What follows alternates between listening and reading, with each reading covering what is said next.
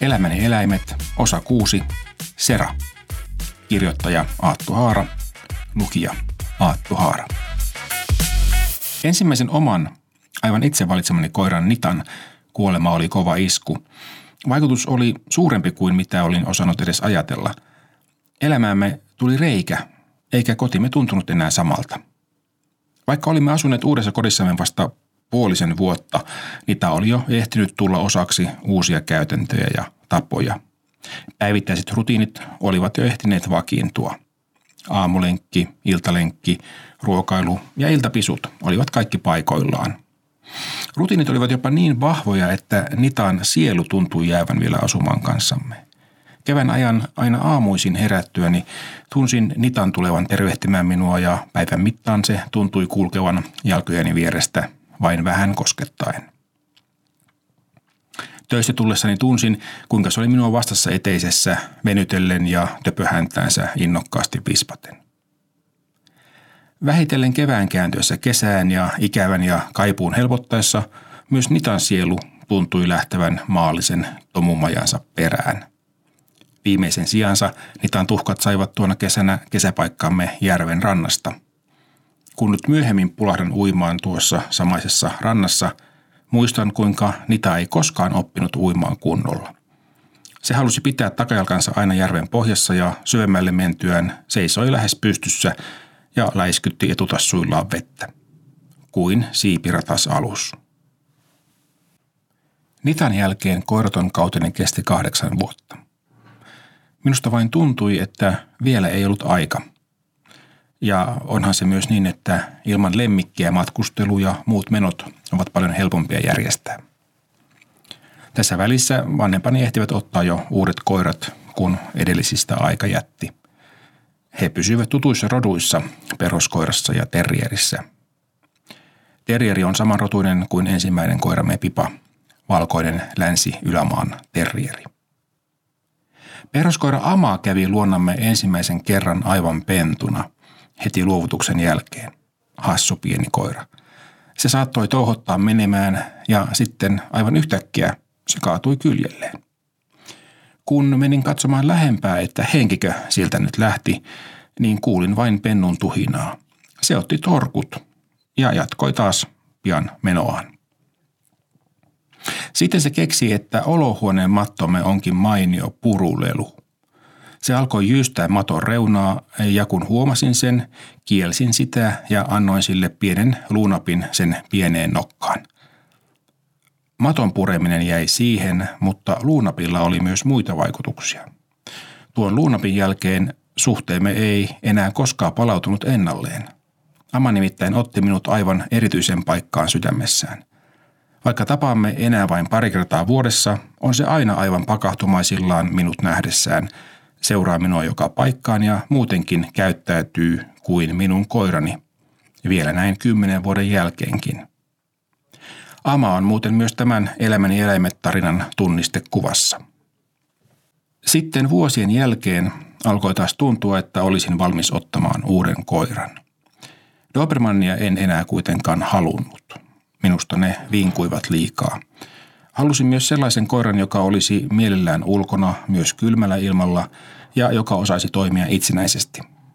Koko ja väritys puolestaan saisivat olla samoja kuin Dobberillakin. Tutkin koirakirjoja samaan tapaan kuin ensimmäistä omaa koiraa harkitessa ja löysin ranskalaisen paimenkoiran, Boseronin. Luonnekuvaus ja ulkonäkö osuivat kohdilleen omien ajatusteni kanssa – paimenkoiraa en ensisijaisesti ollut hakemassa, mutta kun tutustuin rotuun tarkemmin, vaikutti se juuri oikealta minulle. Puhuin löytämästäni rodusta kavereideni kanssa ja kas, he tunsivat omista harrastuksistaan tämän rodun koiria ja omistajia. Ja näin päädyin ensimmäisiin pelastuskoiratreeneihini. Tapaamiseni näiden koirien kanssa vahvisti sen tunteen, että tämä on minun rotuni. Ihastuin koiriin välittömästi. Lisäksi kuulin, että koirien kasvattaja asuu melkein naapurissamme, ja niinpä sitten kasvattajan luona käynnin jälkeen minulla oli varaus seuraavaan pentueeseen. pelastuskoiratoiminnasta tähän väliin sen verran, että harrastus on ollut minulle niin mukavaa yhdessäoloa toisten harrastajien kanssa, reipasta ulkoilmaelämää ja myös aina pikkuisen seikkailua. Koiran kanssa on mukava rymytä niin raunioilla kuin autioissa kerrostaloissa maalimiehiä paikantamassa. Toimintaan pääsee mukaan helposti. Pelastuskoirissa ei katsota rotukirjaa tai kokoa. Harrastaa voi harvinaisemmallakin rodulla tai rotuyhdistelmällä. Tärkeintä on, että homma sopii niin koiralle kuin ohjaajallekin ja että molemmilla riittää kiinnostusta ja motivaatiota. Lisätietoa voi kysyä esimerkiksi Espoon seudun pelastusalan yhdistyksestä www.espypelastuskoirat.net. Odotin varaamaani pentua syksystä kevääseen. Pentujen syntymän jälkeen ohjelmassa oli muutama vierailu pentujen luona ennen kuin koitti kauan odotettu luovutuspäivä. Oli vaikea kuvitella, että sylissäni olevasta pehmeästä mustasta kookkaan marsun kokoisesta eläimestä kasvaisi joskus kookas koira. Sujautin pennun kuljetushäkkiin, häkin autoon ja matka uuteen kotiin saattoi alkaa.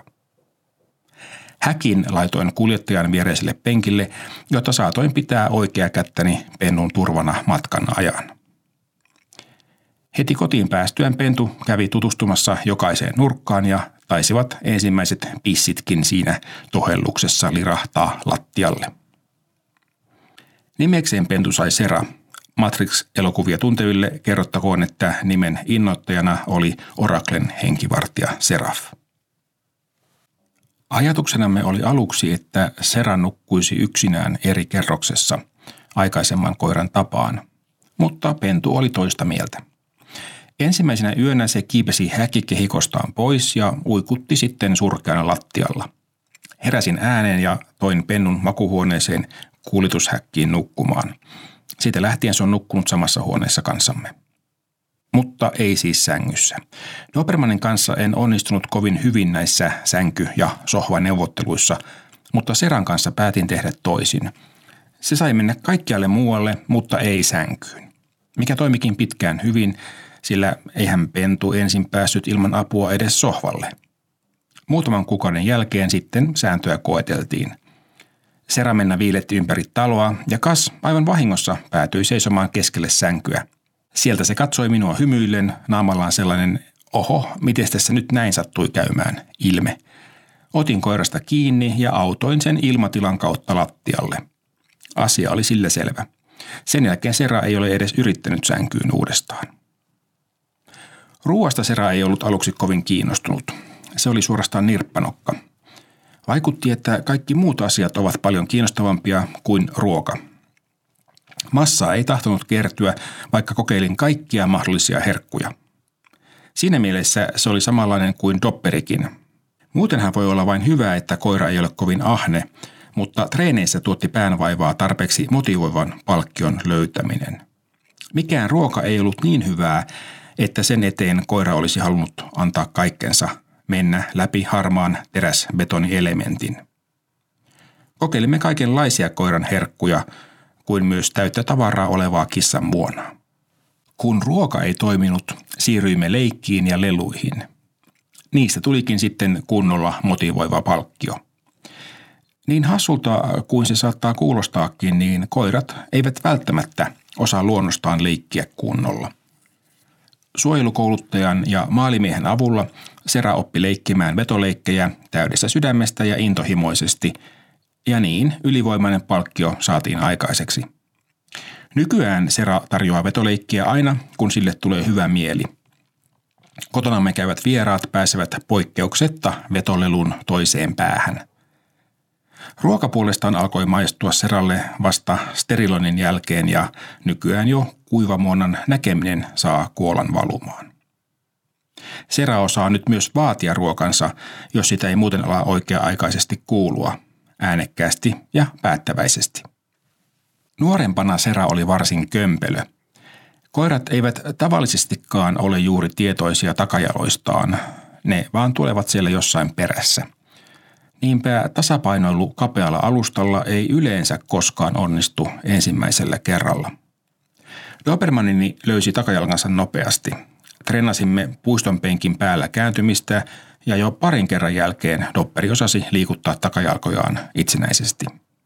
Sera puolestaan ei tuntunut aluksi tajuavan lainkaan, että takajalatkin ovat olemassa. Portaissa kulkeminenkin oli vaikeaa, varsinkin jos piti kääntyä kulmassa. Silloin jalat menivät sekaisin ja kulku pysähtyi. Sera jäi jumiin rappusiin. Vähitellen treeni treenin jälkeen ja toisto toiston jälkeen takajalatkin sitten löytyivät ja koira oppi kulkemaan varmasti kaikenlaisilla alustoilla ja menemään rohkeasti eteenpäin vaikeakulkuisellakin reitillä. Alustan arastamisen vuoksi ei siis yhtään maalimiestä jäänyt pelastamatta. Voi olla, että tähän varsin kattavaan jalkojen käytön harjoitteluun liittyy myös se, että Sera osaa hiipiä. Kun se yöllä lähtee makuuhuoneesta liikkeelle, se hiipii niin, että tuskin ääntä kuuluu. Ja kun se aamulla tulee herättämään, se antaa kynsien rapsua lattiaan. Dopperista poiketen uimaan Sera oppi nopeasti. Siitä tuli omasta mielestään jonkinlainen vesipelastaja. Jos se on vapaana rannalla silloin, kun joku perheestä lähtee uimaan, lähtee se heti perään ja yrittää saada uimarin kääntymään takaisin rantaan. Ulapalle ei uida, tuntuu olevan sen motto. Boseronien tapaan Sera tykkää myös muista haasteista. Mitä suurempi pallo ja kovempi luu, sitä parempi. Kun Sera näki hevospallon ensimmäisen kerran, se oli aivan tohkeissaan. Mikään ei ollut parempaa kuin painia lähes puolet omasta kostaan olevan pallon kanssa. Naudannahasta tehdyt puruluut katoavat alta aikayksikön, mutta hirvenvuorasta tehty puruluu kestää pitkään ja on puruhetken nautinnollisista ilmeistä päätellen myös herkullinen. Myös isot laatikot tuottavat Seralle iloa. Muuttomme jälkeen se hajotti muuttolaatikoita pihalla oikein urakalla – ja näin saimme ne nätisti mahtumaan kartongin keräyslaatikkoon. Vielä näin yli 6-vuotiaanakin sattumalta lattialle jäänyt pahvilaatikko saa Seralta kyytiä. Silloin kun Sera jää yksin, samainen omatoimisuus eli tuhoava kiinnostus kohdistuu myös muihin uusiin asioihin huoneessa. Design-nojatuolimme on saanut aina olla rauhassa, koska Sera on elänyt koko elämänsä sen kanssa. Mutta huoneeseen unohtuneet puutarhakengät tai auton rengasteline pääsevät hengestään hyvinkin pian. Pentuna Sera kokeili hammaskalustoaan kukkalautaan ja ikkunan karmiin. Se onnistui myös kiipeämään sohvalle ja vetämään jouluvalot ja seinäryijyn alas. Silloin oli maltin menetys itselläni kovin lähellä. Luonteeltaan Sera on omatoimisuuden lisäksi myös itsenäinen. Se häipyy muualle nukkumaan silloin, kun siltä tuntuu, että toimintaa on vähän liikaa. Ja yleensä hiipimällä. Kun sillä puolestaan on halipula, tulee se puskemaan ja haluaa viereen. Otamme usein päivätorkut siten, että Sera makaa pitkällään minun päälläni. Se toimii koiralle kuin unilääke. Se rentoutuu heti ja ottaa tirsat. 20 minuutin jälkeen koira luikahtaa lattialle venyttelemään ja on sitä mieltä, että torkut on torkuttu. Se pitää huolen, että minäkään en jää vetelehtimään sohvalle. Sera on myös varma ja vakuuttunut omasta mielipiteestään. Tuuletin kerran parvekkeella vilttiä ja Sera oli kanssani. Kun otin viltin tuulettumasta ja pöläytin sitä, väisti Sera ja iski samalla kuononsa auki olleen parvekkeen oven reunaan. Sen jälkeen se oli varma, että tuo viltti pieksää pieniä peusseja. Kun se näki viltin sohvalla, pysytteli se kaukana. Jos otin viltin käteeni, koira häipyi huoneesta. Vasta usean kuukauden ja vähittäisen tutustuttamisen jälkeen se muutti mielensä ja voi nyt nukkua rennosti samaisen viltin päällä. Saksaan muutettuamme asuimme junaradan varressa. Lenkkireittimme kulki radan yli ja aina junan kolistellessa ohi Sera oli vakuuttunut, että tavarajunat syövät näitä pieniä poseroneja. Jo junan kumun kuuluessa se halusi kääntyä ja junan nähdessään se alkoi läähättää ja lähti päättäväisesti kulkemaan eri suuntaan. Junaradan vieressä oli myös pieni puisto, josta ei näkynyt suoraan radalle. Kun juna kulki ohi ja olimme puistossa, syötin Seralle nameja. Se kiinnostui nameista kerta kerralta enemmän ja lopulta ei sitten enää reagoinut junan kolinaan. Seuraavana vaiheena oli tehdä samaa, mutta niin, että koira näki junan. Ja niin vain muutaman kuukauden jälkeen Sera muutti taas mielensä. Nykyään se on sitä mieltä, että mokomat tavarajunat estävät aivan aiheettomasti pienen Boseronin päivälenkin etenemistä. Se tuskin malttaa odottaa, että juna on mennyt ja puomi noussut, kun se on jo menossa. Toisten koirien kanssa Sera tulee toimeen hyvin. Sitä ei nämä dominointihommat juuri kiinnosta. Tosin toiset koirat eivät aina ymmärrä Seran leikkisyyttä. Kun vastaan tulee koira, joka vaikuttaa jännittyneeltä, Sera kulkee kuin ei huomaisikaan sitä ja sitten vasta kohdalla röhähtää toiselle kutsun leikkiin. Jos toinen koira menettää malttinsa, Sera jatkaa matkansa häntä iloisesti heilahdellen ja naama leveässä hymyssä.